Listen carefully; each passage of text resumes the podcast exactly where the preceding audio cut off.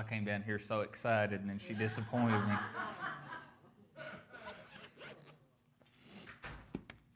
It's all good. Amen. Oh. Yeah, it's all right. It's all good. Uh, let's go to Revelation chapter 12 this morning. Revelation chapter 12, verse 7.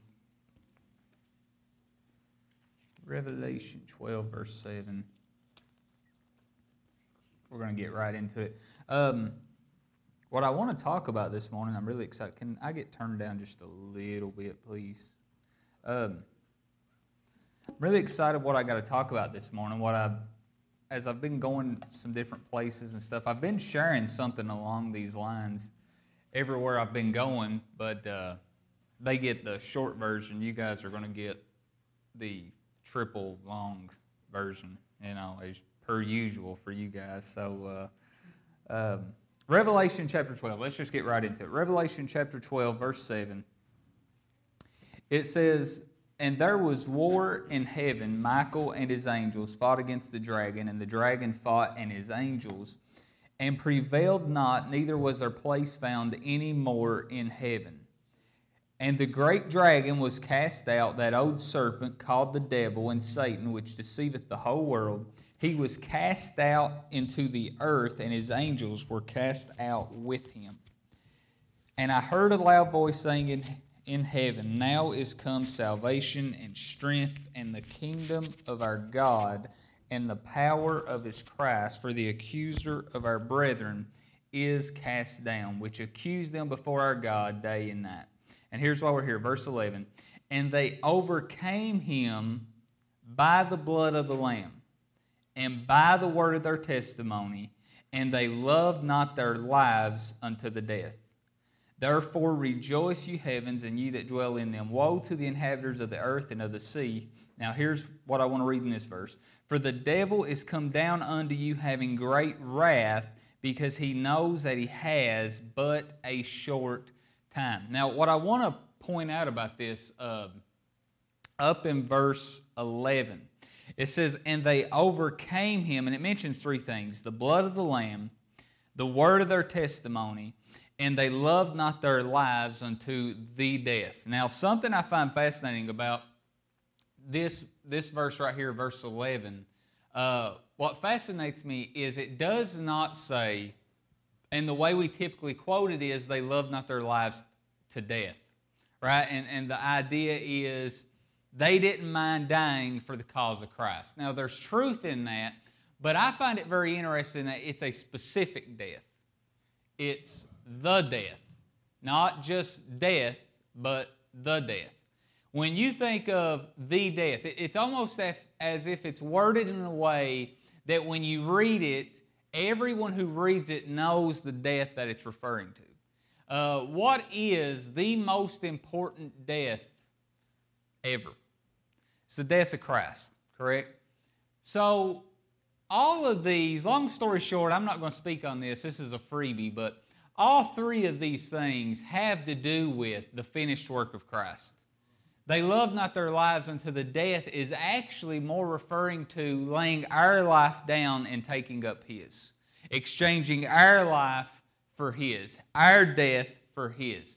Um, but, anyways, what I want to get to is and they overcame him. Who? The devil. Now remember, it said in verse 12 that he has great wrath. Right? But it says this group overcame him how? By the blood of the Lamb. Now, this is interesting to me because it's almost as if the blood is weaponized in this verse. As if the blood is something that you can use on the offensive. But we tend to think of the blood as only something, you know, hey, it was shed 2,000 years ago. It gave us forgiveness. We received forgiveness. The blood's done its job. But that's not what this is referring to. It's not referring to salvation by blood, even though that's how salvation comes.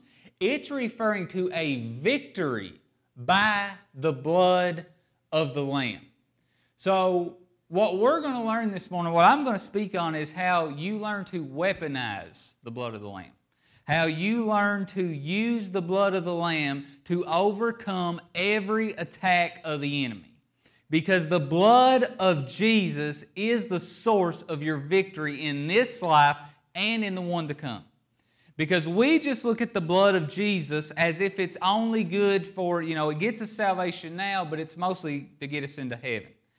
But this group learned something, and this is mentioned first. Look, we put a lot of emphasis on our words. I've spoken about that recently. We put a lot of emphasis on laying our lives down. But the first thing mentioned here is overcoming by the blood of Jesus. All right? So let's go to Hebrews chapter 9. Hebrews chapter 9 and verse 18. Hebrews chapter 9, verse 18. It says, Therefore, not even the first covenant was dedicated without blood. So when it talks about the first covenant, even though it's not the first covenant, we're going to get to that, but it's talking about the Mosaic covenant. We'll, we'll get to that in a minute. Verse 19.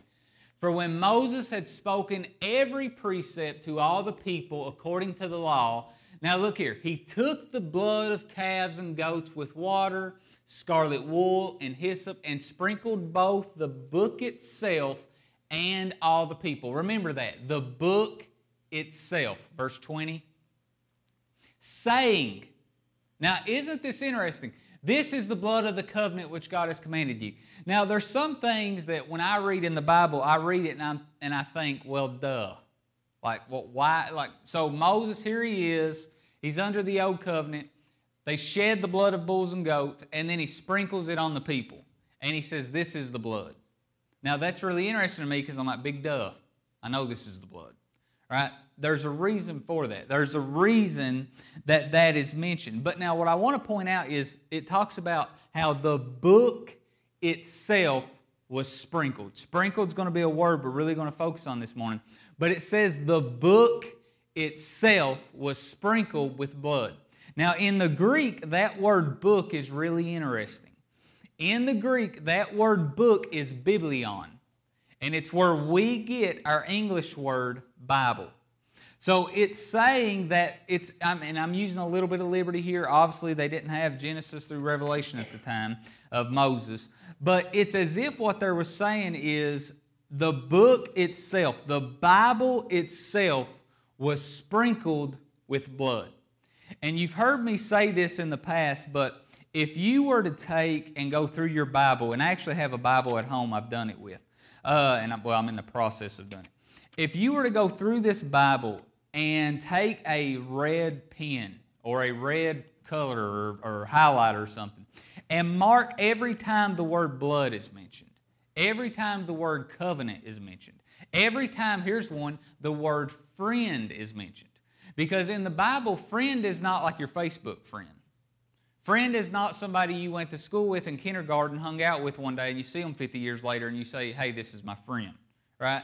In the Bible, friend is a covenant term. That's why Abraham is the one referred to as the friend of God because he's the one that God cut a covenant with. All right?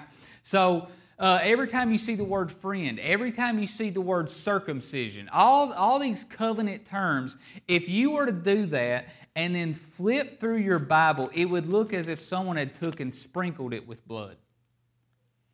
So this is a book of blood. It is a blood sprinkled, blood stained book. And I want to I want to bring this out.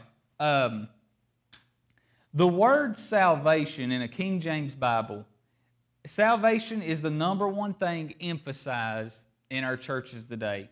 The word salvation is mentioned 164 times in the Bible. All right? The word grace, which we really emphasize here, is mentioned 170 times in the Bible. The word faith, which is how grace is always accessed, is mentioned 247 times. The word love, which is how we're supposed to live, it's mentioned 310 times. But listen to this the word blood is mentioned 447 times.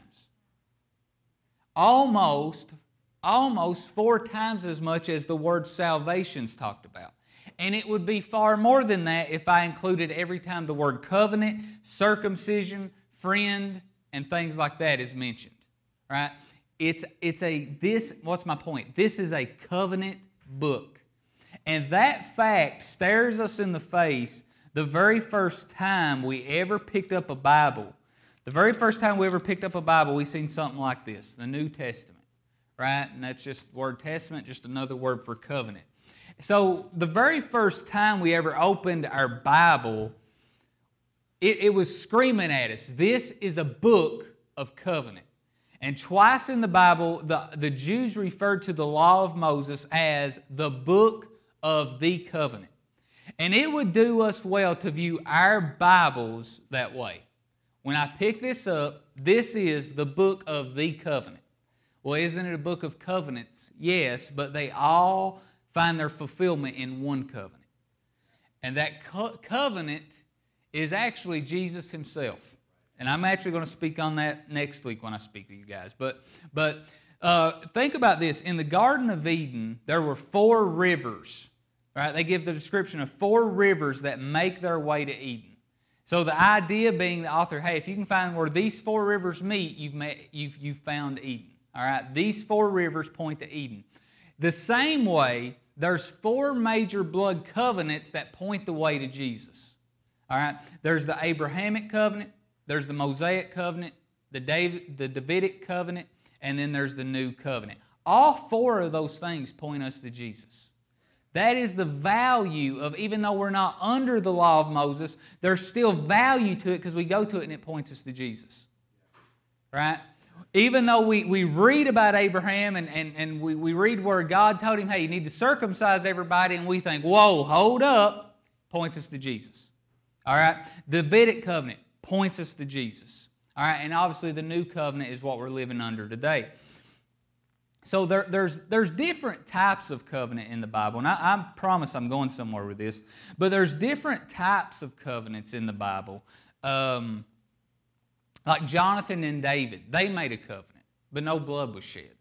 But the, the covenant that the Bible is mostly uh, concerned with when it comes to our redemption, that road is paved in blood. Right? You just follow the trail of blood and you come to Calvary. You come to our salvation. You come to Jesus. You come to the new covenant. Let's go to Hebrews chapter 10, uh, verses 28 and 29. I want to read this really quick. Anyone who has rejected Moses' law dies without mercy on the testimony of two or three witnesses. Verse 29. Of how much worse worse punishment do you supposedly be thought worthy who has trampled the Son of God underfoot? Now, notice here. Now, let me say this. I'm not going to explain what it's talking about. I did a whole message like five or six months ago explaining this. Uh, but I want to point one thing out. He counted the blood, look here, the blood of the covenant. The blood of the covenant the reason we have to beware of anyone who tries to do away with the necessity of the blood is without the blood, there is no covenant. Which means without the blood, there is no salvation. That's what, that, that's what it, so we have to be aware of anyone who says, well, the blood wasn't necessary. That was man's idea. God met man where he was. We're going to get to that in a minute. And let's finish this verse. The blood of the covenant by which he was sanctified, look here, a common thing. So he's talking about a group of people who say the blood of the covenant is a common thing. In other words, it was just something of the time. It was just something that other cultures did, and the Hebrews adopted it, and God winked at it. That's considering the blood of the covenant a common thing. When the Bible says God is holy, it's saying that He is uncommon. Recently, something God's been speaking to me about is in our attempt to make the gospel more inclusive. Um, and when I say that, that, I know that's a bad term right now, but I don't mean it politically. I don't mean it in a theological sense. But we just wanted everybody to know, hey, the gospel is for you, right? You have been invited to this, this wonderful into this wonderful salvation, into this wonderful gospel. But sometimes I think in doing that, we've almost made God too common. He looks like me. He looks like you. No, listen. God, He's pleased by faith, but God's different. God is not us. And sometimes I think we need to get a hold of that. But not, and then it says at the end that this person or these people have insulted the Spirit of grace. And all I, all I want to say is there's many people who claim to be preaching grace who say that the blood isn't necessary, the blood never was needed, God's always loved you, God's always accepted you. It's true, God's always loved you. All right? But listen, those people who in, they, they, they do away with the blood in the name of grace are actually insulting the grace that they claim to be preaching. All right? Uh, uh, let's see here. Acts chapter 17, verses 2 and 3. And one more point on this, then I'm done, but I have to, I have to get this in about the. Um, you don't have that. That's okay. Acts chapter 17, verse 2 and 3. Let me read that real quick because I don't want to mess it up. Acts 17, verse 2 and 3. And Paul, as his manner was, so Paul, the apostle of grace, the teacher of grace, went in unto them in three Sabbath days, reasoned with them out of the scriptures, opening and alleging, look here, and this is the King James Version, that Christ must needs have suffered. He must needs have suffered. In other words, it was necessary. He had to, I think is how the New King James says. He had to suffer. So, and here's why, I'm saying that. If there was any other way God and Jesus and the Holy Spirit could have brought us salvation without blood, they would have done it. There's a mystery there that we don't understand, but what Paul Paul was under the persuasion that blood was the only way. Christ's suffering was the only way that salvation could come. All right. So all that just uh, just to warn you. Just anyways. Um, let's go to Genesis chapter two and verse fifteen. And what we have to understand about the idea of a blood covenant, the idea of shedding blood, is that it was God's idea. This wasn't a Canaanite culture. It wasn't, uh, you know, Philistine culture. It was a God thing. God set this up. And the Lord God took the man and put him into the Garden of Eden to dress it and to keep it. So this is right after he's created Adam. Verse 16.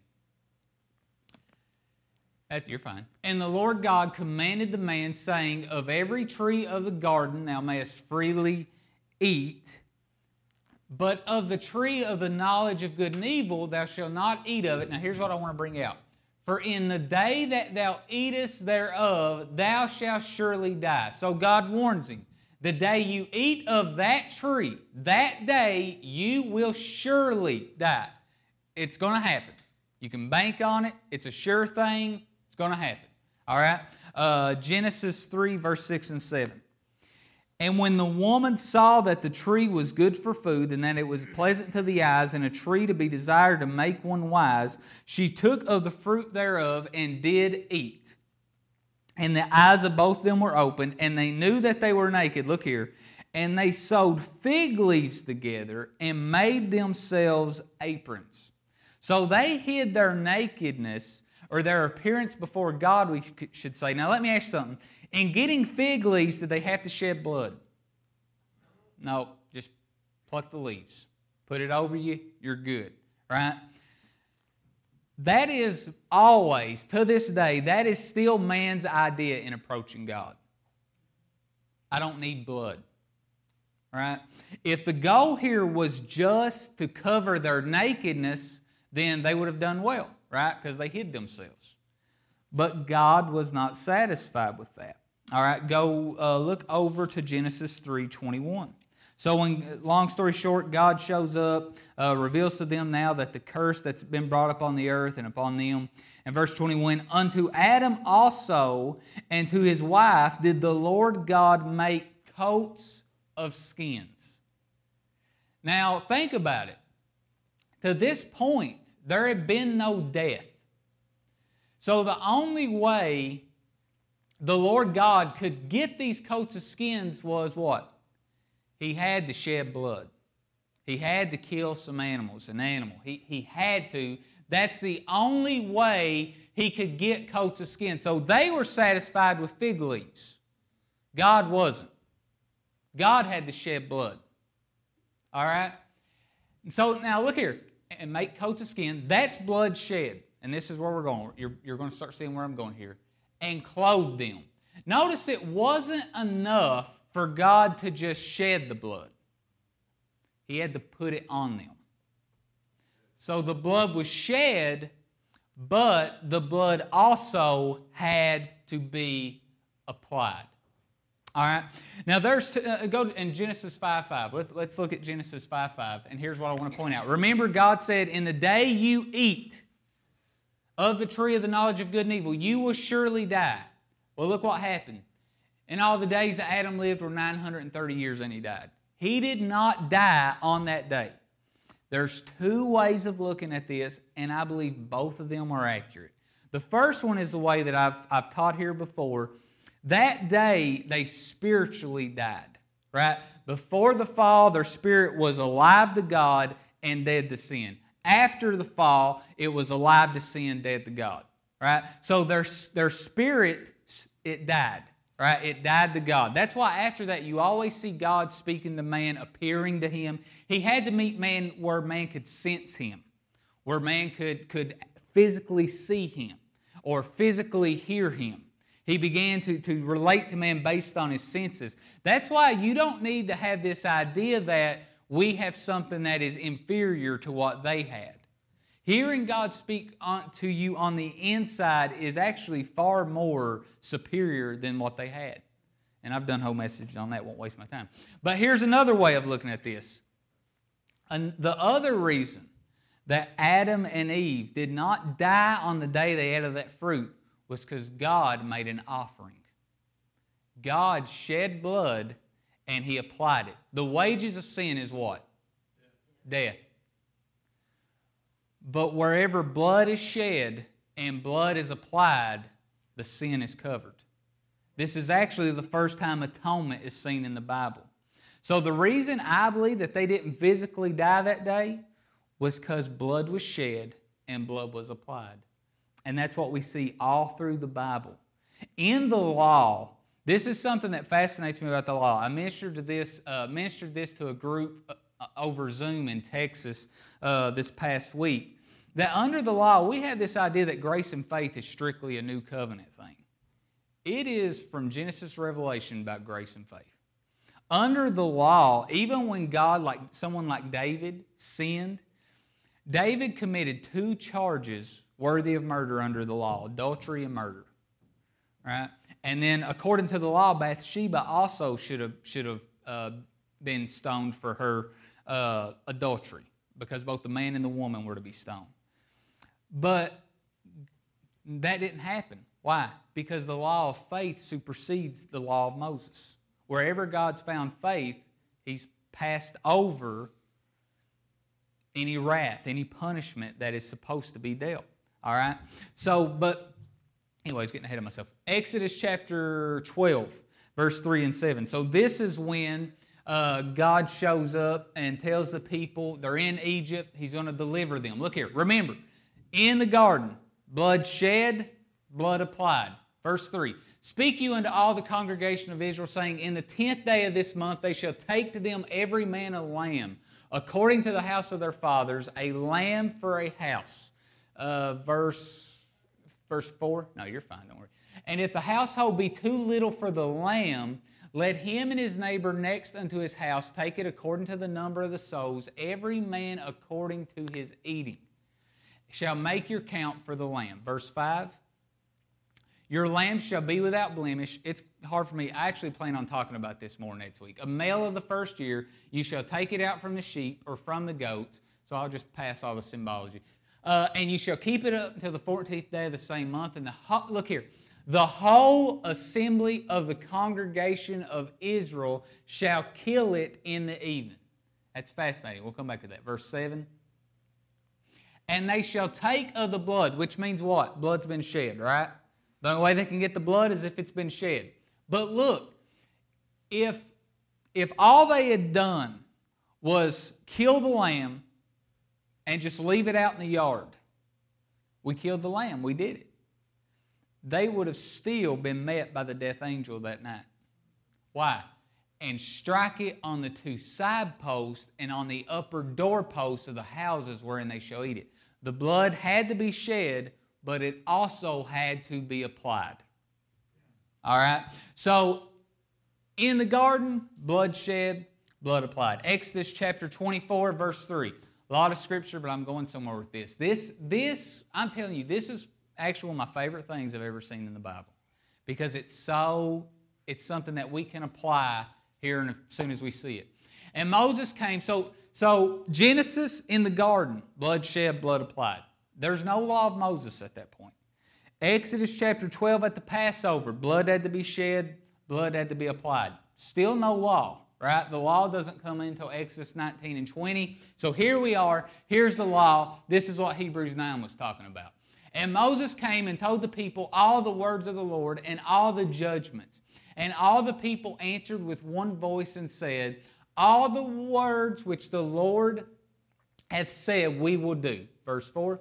And Moses wrote all the words of the Lord and rose up early in the morning and builded an altar under the hill and twelve pillars according to the twelve tribes of Israel. And he sent young men of the children of Israel, which, now look here, which offered burnt offerings and sacrificed peace offerings of oxen unto the Lord. Blood's been shed. Verse 6 And Moses took half of the blood and put it in basins, and half of the blood he sprinkled on the altar. Verse 7 And he took the book of the covenant and read in the audience of the people, and they said, all that the Lord hath said will we do and be obedient. Verse 8 to finish up here. And Moses took the blood and sprinkled it on the people and said, Behold, the blood of the covenant which the Lord hath made with you concerning all these words. So notice, even under the law, blood had to be shed, but blood also had to be applied. All right? So there's this app, there, all through the scripture, we see this pattern blood shed, blood applied. But we have this thinking. Here's, here's all right, what's this, how's this apply to me? We tend to have this thinking in the church that it's all about just blood being shed. Well, blood, Jesus died, he shed his blood. I believe that. That's good, right? But remember, in Revelation 12, they overcame the devil by the blood of the Lamb. So they were using the blood of the Lamb.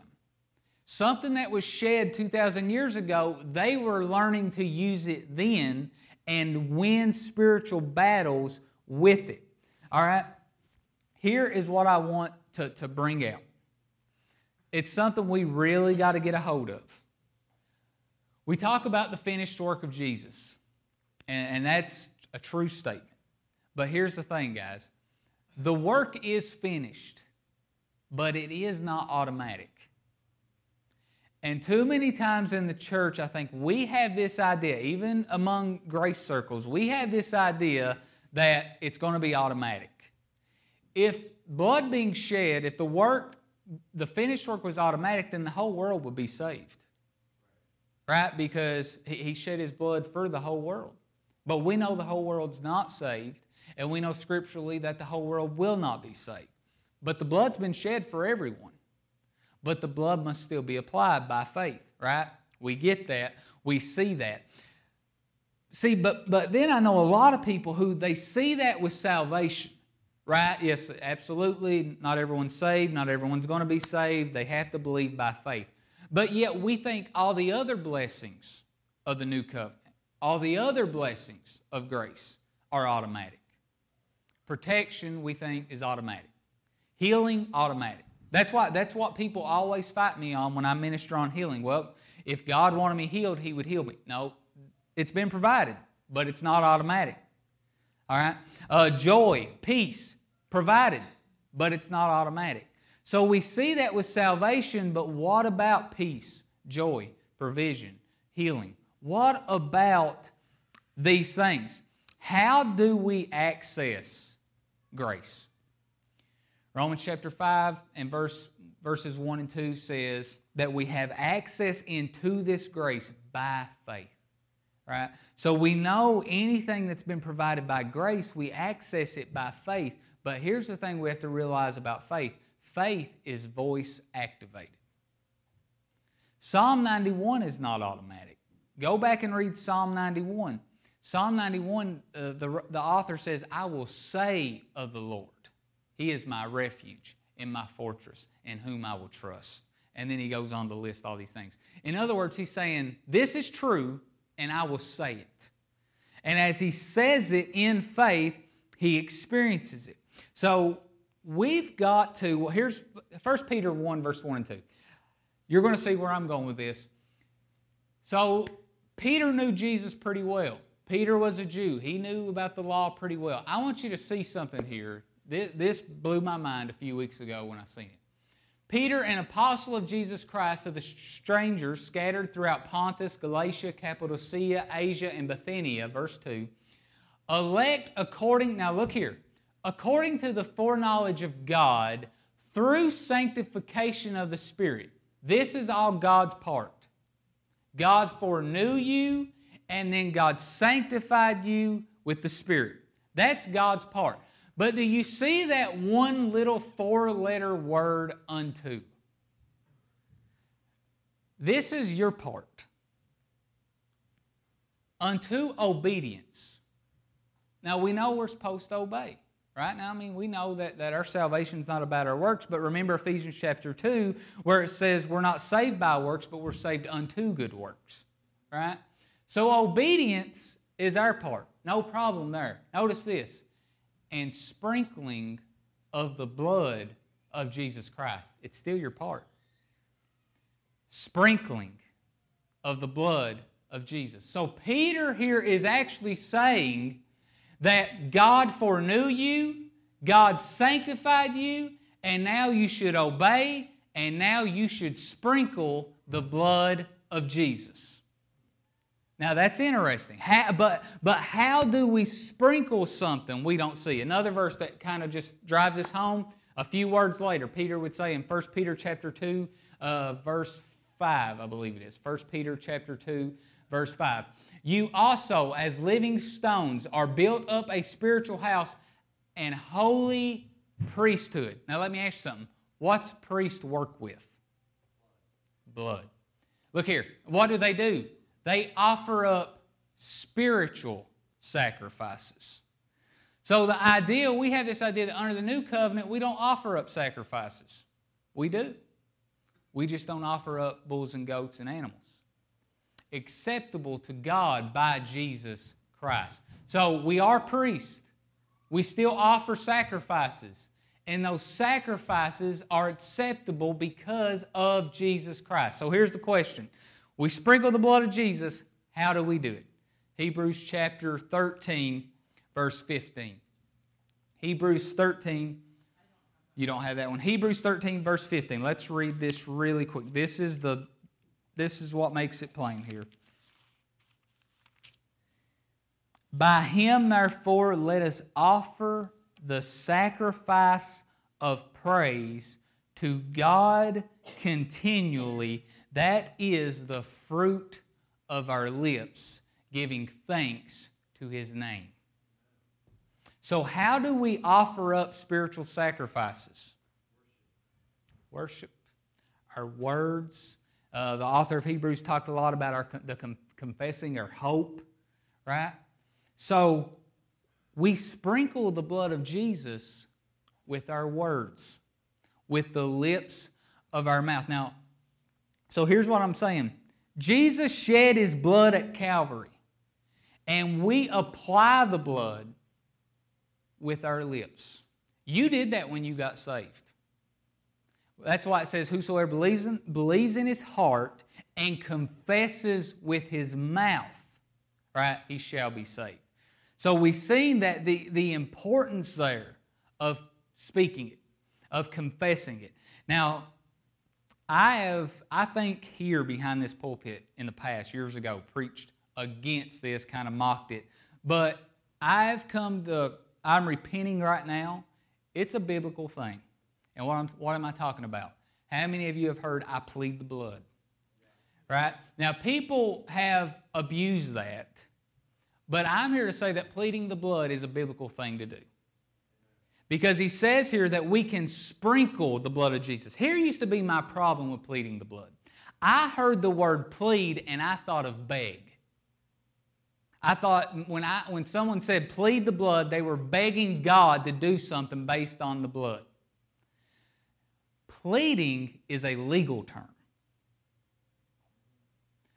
Uh, every time something breaks in the news and there's going to be somewhat, someone's going to stand before a bunch of politicians and he's going to give his testimony, you always know it's going to stink. Why? Because he's just going to get up there and say, What? I plead the fifth. What's that mean? I invoke, I am using, I am exercising my right to not say anything. We have to understand we are not legalists, but we have a legal salvation justification, righteousness, these words are legal terms. So when someone says, I plead the blood, they're actually saying, This is my right. I have access to this. I have a right to this. Why? Because of the blood. So I plead the blood. Now, you may not use the term, I'm not giving you a formula today. You may not use the term I plead the blood. That may not just that may just not settle well with you. You might not like it. Fine. You don't but here's what Philemon, do you have Philemon 1 and verse 6? Philemon 1 verse 6. I want to point something out here. That the communication, now he's at, this is not an evangelism verse. This isn't telling you how to share your faith, even though it looks like that.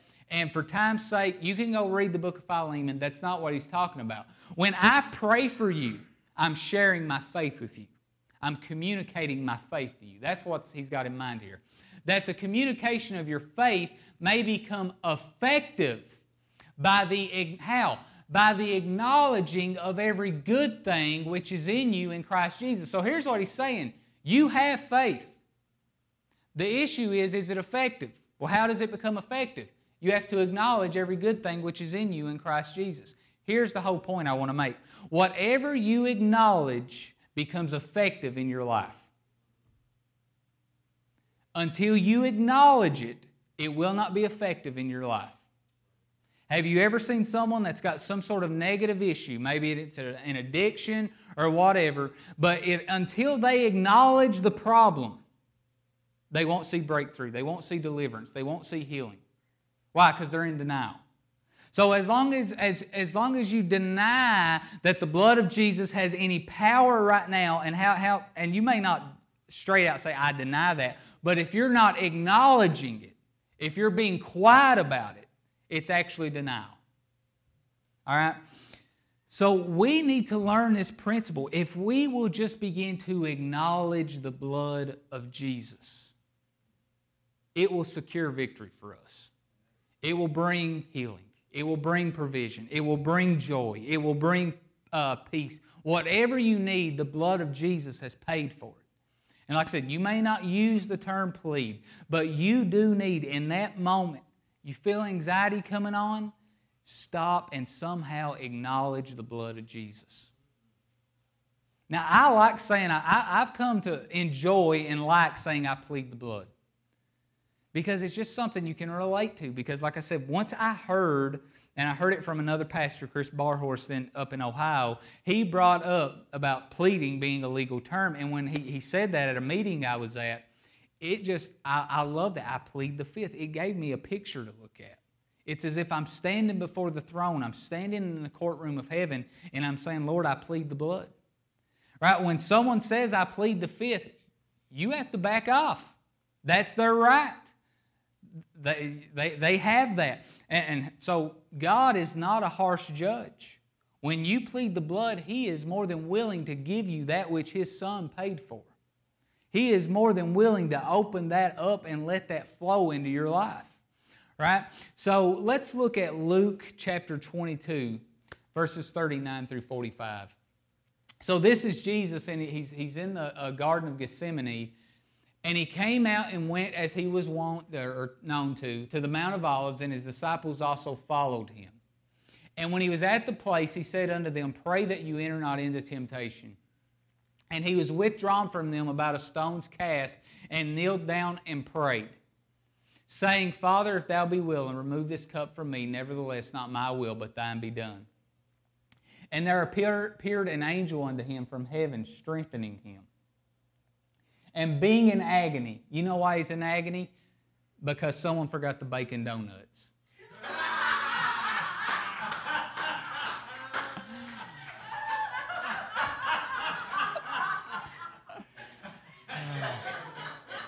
I was just looking for somewhere to. Yeah. I was just looking for somewhere to get that in. Once I seen the word agony, I thought, that's how I feel right now. I'm in agony. Oh. Thank you, Jesus. And being in agony, he prayed more earnestly. Like, that's how I feel right now. Like, we need to pray about this. He prayed more earnestly. Now, here's why I brought you here. And his sweat was as, go back to verse 44, please. You're fine. And his sweat was as it were great drops of blood falling down to the ground. Now, hold on right here. Remember in Genesis, after, after they've ate of the tree of knowledge of good and evil, God says, Now listen, now everything you get in this life, you'll do by the sweat of your brow. Remember that? So here he's been in the garden, he's praying earnestly, he begins to sweat, and there comes a moment where that sweat turns into blood. Verse 45. And, and notice it mentions that it fell down to the ground. The ground that God said was cursed. Verse 45. And when he rose up from prayer, when he rose up from prayer, he got the victory. He got what it was that he was after. But he didn't get it by sweat. As long as he was sweating, he kept praying. But the moment that sweat became blood, he got the victory. And here's what I'm saying listen, now, as believers, you don't have Everything you get in this life doesn't have to come by sweat, it comes by blood.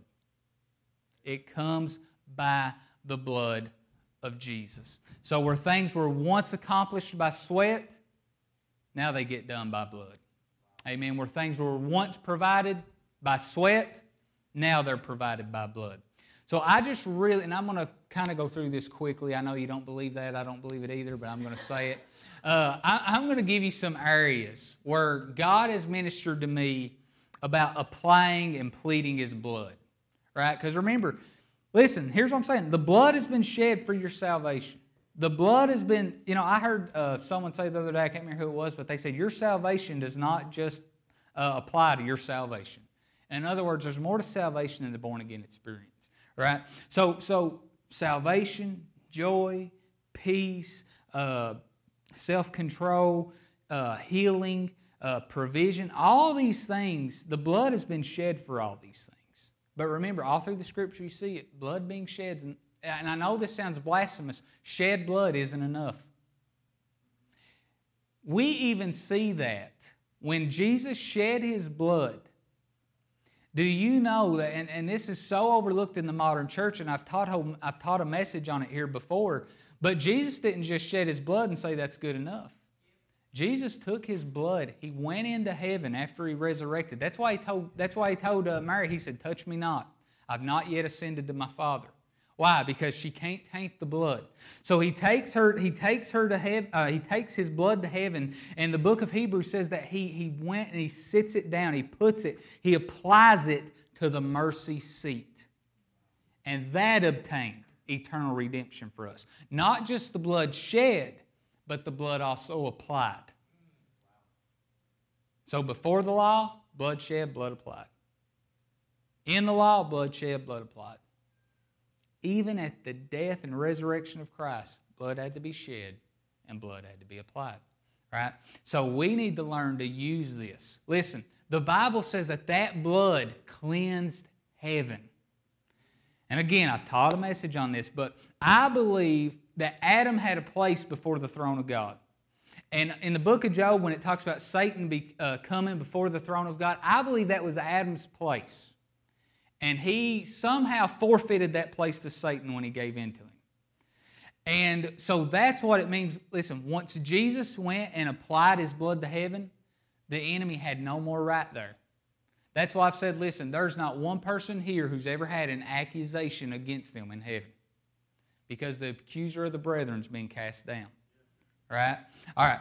Uh, let's go to Hebrews chapter 9, uh, verses 13 and 14. Hebrews chapter 9.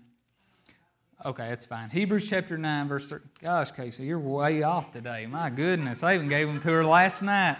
Uh, I'm kidding. It's all good. Like, when, listen, when I go other places, they ask, Can I get your scriptures? I'm like, they're going to have a heart attack when they see all these verses that I send them because their pastors like usually like, here's my two scriptures today, you know. And uh, anyways, I always go out of my way to be like, who is over the scriptures at this church? And I go to them and I'm like, thank you. I should give you a bacon donut.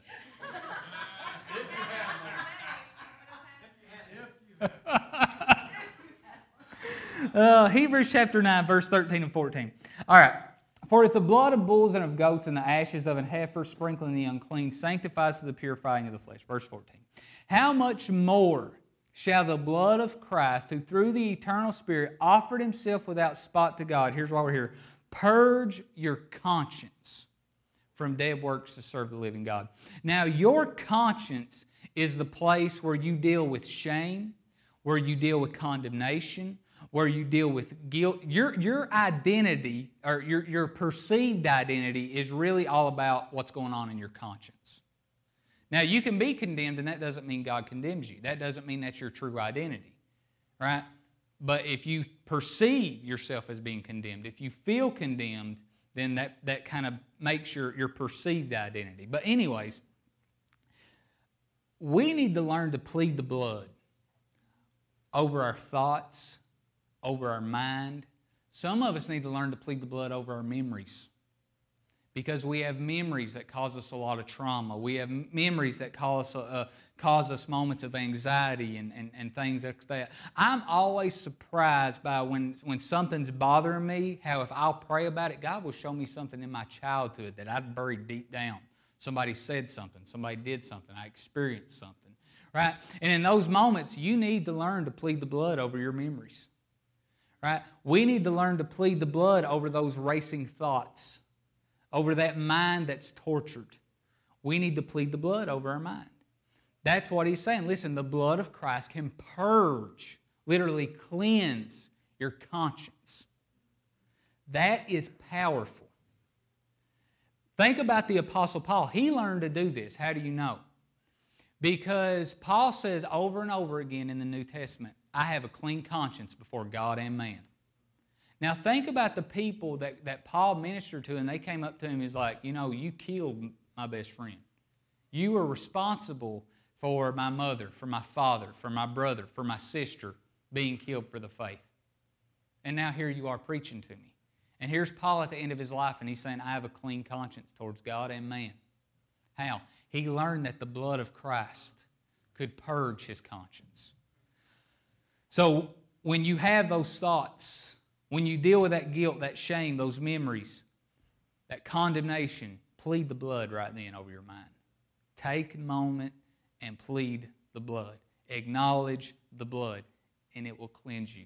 All right? Um, 1 John 1 and 7. This is, this is the next thing I want to talk about. Like I said, I plan to move through these pretty quick. But if we walk in the light, as He is in the light.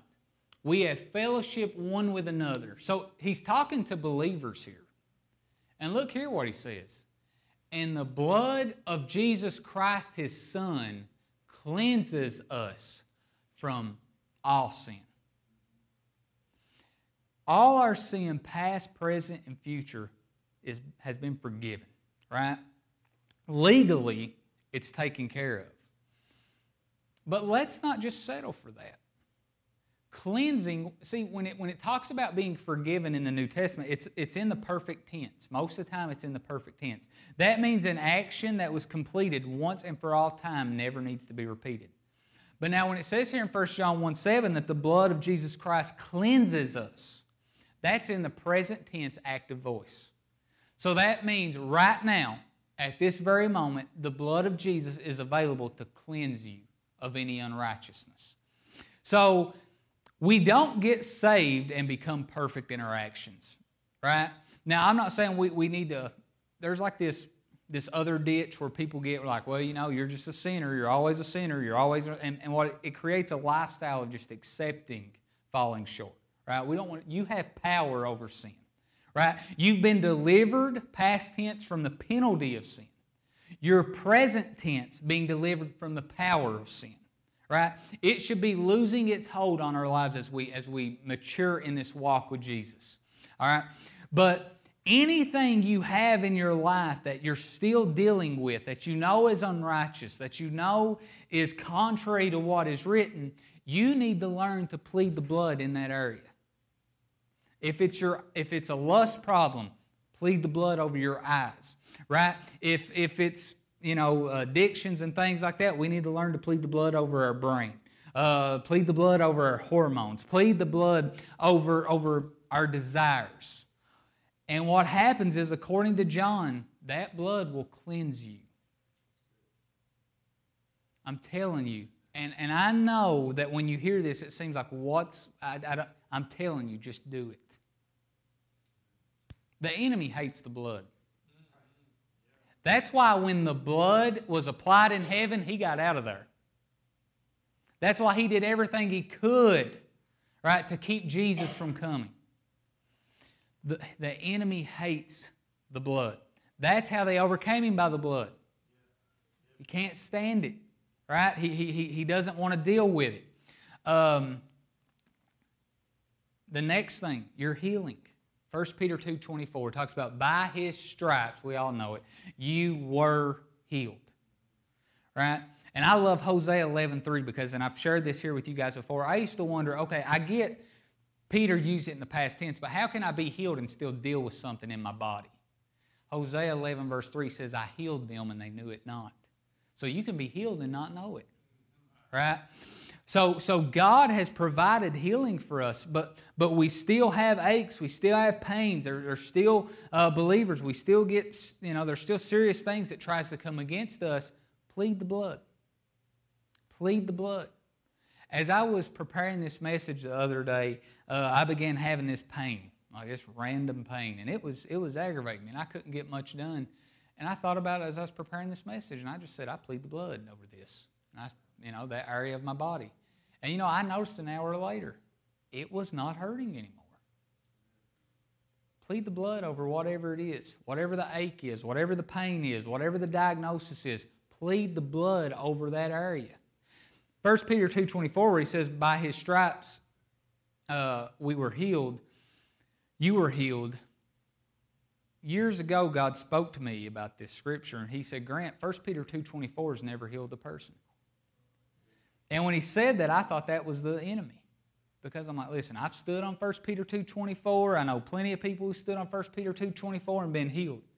God said, no, 1 Peter 2.24 has not healed anyone. See, a lot of people think because they know 1 Peter 2.24, that'll get them healed.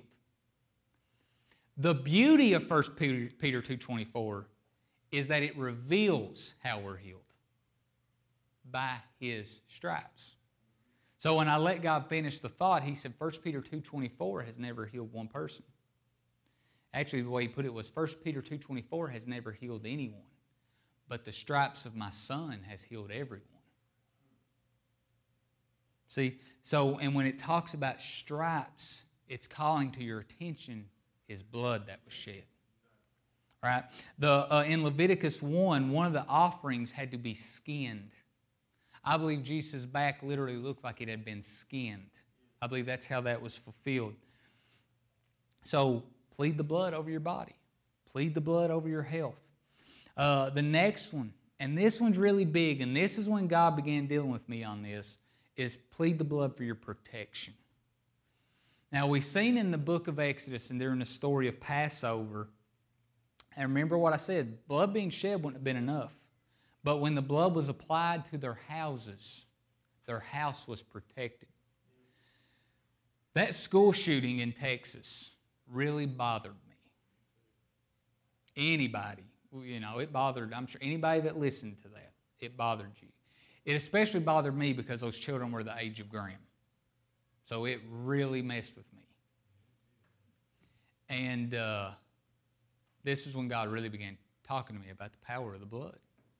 Because the blood applied, it wasn't just for that person that went out there and killed the animal, it was for anyone in the house. It didn't matter if they were in there shaking at the knees, scared of the death angel. They were in the house. The blood had been applied, they were protected. That's one of the reasons Paul came along. He said, Listen, if, if you're a believer and you've got an unbelieving spouse, don't kick them out. If they want to stay with you, stay with them. And, and then he said this he said, because they weren't sanctified, but now they're sanctified. He's not talking about salvation, but he's saying, listen, they're going to live in a particular realm of the blessing, the blessings of God that they would not have if they weren't with you. And we see this all through the book of Acts when they would preach the gospel. Uh, what should we do to be saved? Believe on the Lord Jesus Christ, and you will be saved in all your house. Right? Now, he's not saying salvation is automatic, but he's saying, listen, things are going to change for not only you, but your household. The blood of Jesus will protect. We need to plead the blood of Jesus. And I've been so uh, intentional with it since God has showed me this and since those shootings. I plead the blood of Jesus over my children every day. This morning I got up and during my prayer time where we was going to be traveling, I, I, I was pleading the blood, speaking the blood over us as a family as we drove and, and over my kids. Right? I plead the blood. I'm telling you, you know, it's like a bloodline. The enemy can't cross it. We need to learn the power of that. And I actually seen this. So God was dealing with me on this, and uh, I actually seen it work. I was every day. I was, you know, I was taking time. Lord, I plead the blood over myself and protection and things like that. And uh, I was at the house one day cutting weeds, and we have this massive hill that I have to cut about once a month. And it is, at the top of it is a road. There is no place to put your feet. All right, you, and, but it's too steep to actually be on the hill. So I have to stand on the road uh, to cut it. And I can't hear nothing over the weed eater. All right, it's so loud, I can't hear nothing. So I'm always like this. I, am like when I get done, I'm like, looks like I just gave those weeds at the top a bad haircut because I'm like this all the time. You know, like scared something's just going to. Pl- and because in where we live on our road, there's some traffic up to no good, right? Um, so I was I was had like one foot over on the hill, and I was trying to do what I could. And I when I went up to get back on the road, as I did, a car came flying by me. And I'm telling you, you could not have put this Bible like this between me and that car. They never, I watched, they never stopped. Nothing, they didn't even slow down, they just kept going. How? And I asked God, I said, How did that not hit me? And God immediately spoke to me because of the blood because of the blood. That we need to see the power of supernatural protection. Our, our minds, we hear bad news every day that it's easy to get to this place where we almost don't expect God to protect us. There's power in the blood to protect you. Um, another thing, two more things. Uh, also, guys, you can plead the blood over your work. You can plead the blood over your finances. Now, it doesn't mean cash is going to automatically show up in your bank account, but don't be surprised when God starts to take care of things. He has promised to bless everything you set your hands to, right? And uh, that is a promise under the law, and all of the all the promises of God are yes and amen in what? In Christ. In other words, all the promises of God are yes because they've been paid for by His blood right? So we have a promise. When we speak the blood of Jesus, when we plead the blood over our hands, over our work, whatever it is we're doing, God has promised to bless that. Right?